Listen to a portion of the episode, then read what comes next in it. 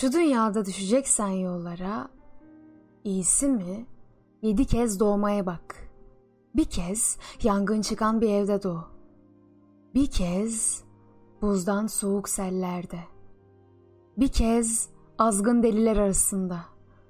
Bir kez olgun bir buğday tarlasında. Bir kez de kimsesiz bir manastırda. Bir ağızdan ağlayan altı bebek yetmez. Sen kendin yedinci olmaya bak.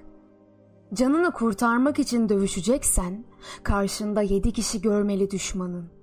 Biri pazar günü dinlenen bir işçi olmalı. Biri pazartesi sabahı işe başlayan.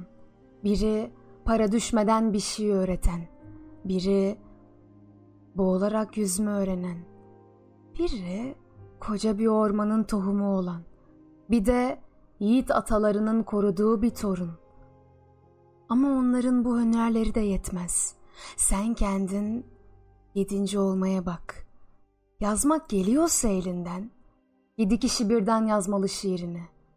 Mermerlerden bir köy kuran, uykusundayken doğan, göğün haritasını çizen, adı sözcüklerle anılan, ruhunu yetkinleştiren, sen yedinci olmaya bak ve her şey yazıldığı gibi olursa yedi kişi için öleceksin.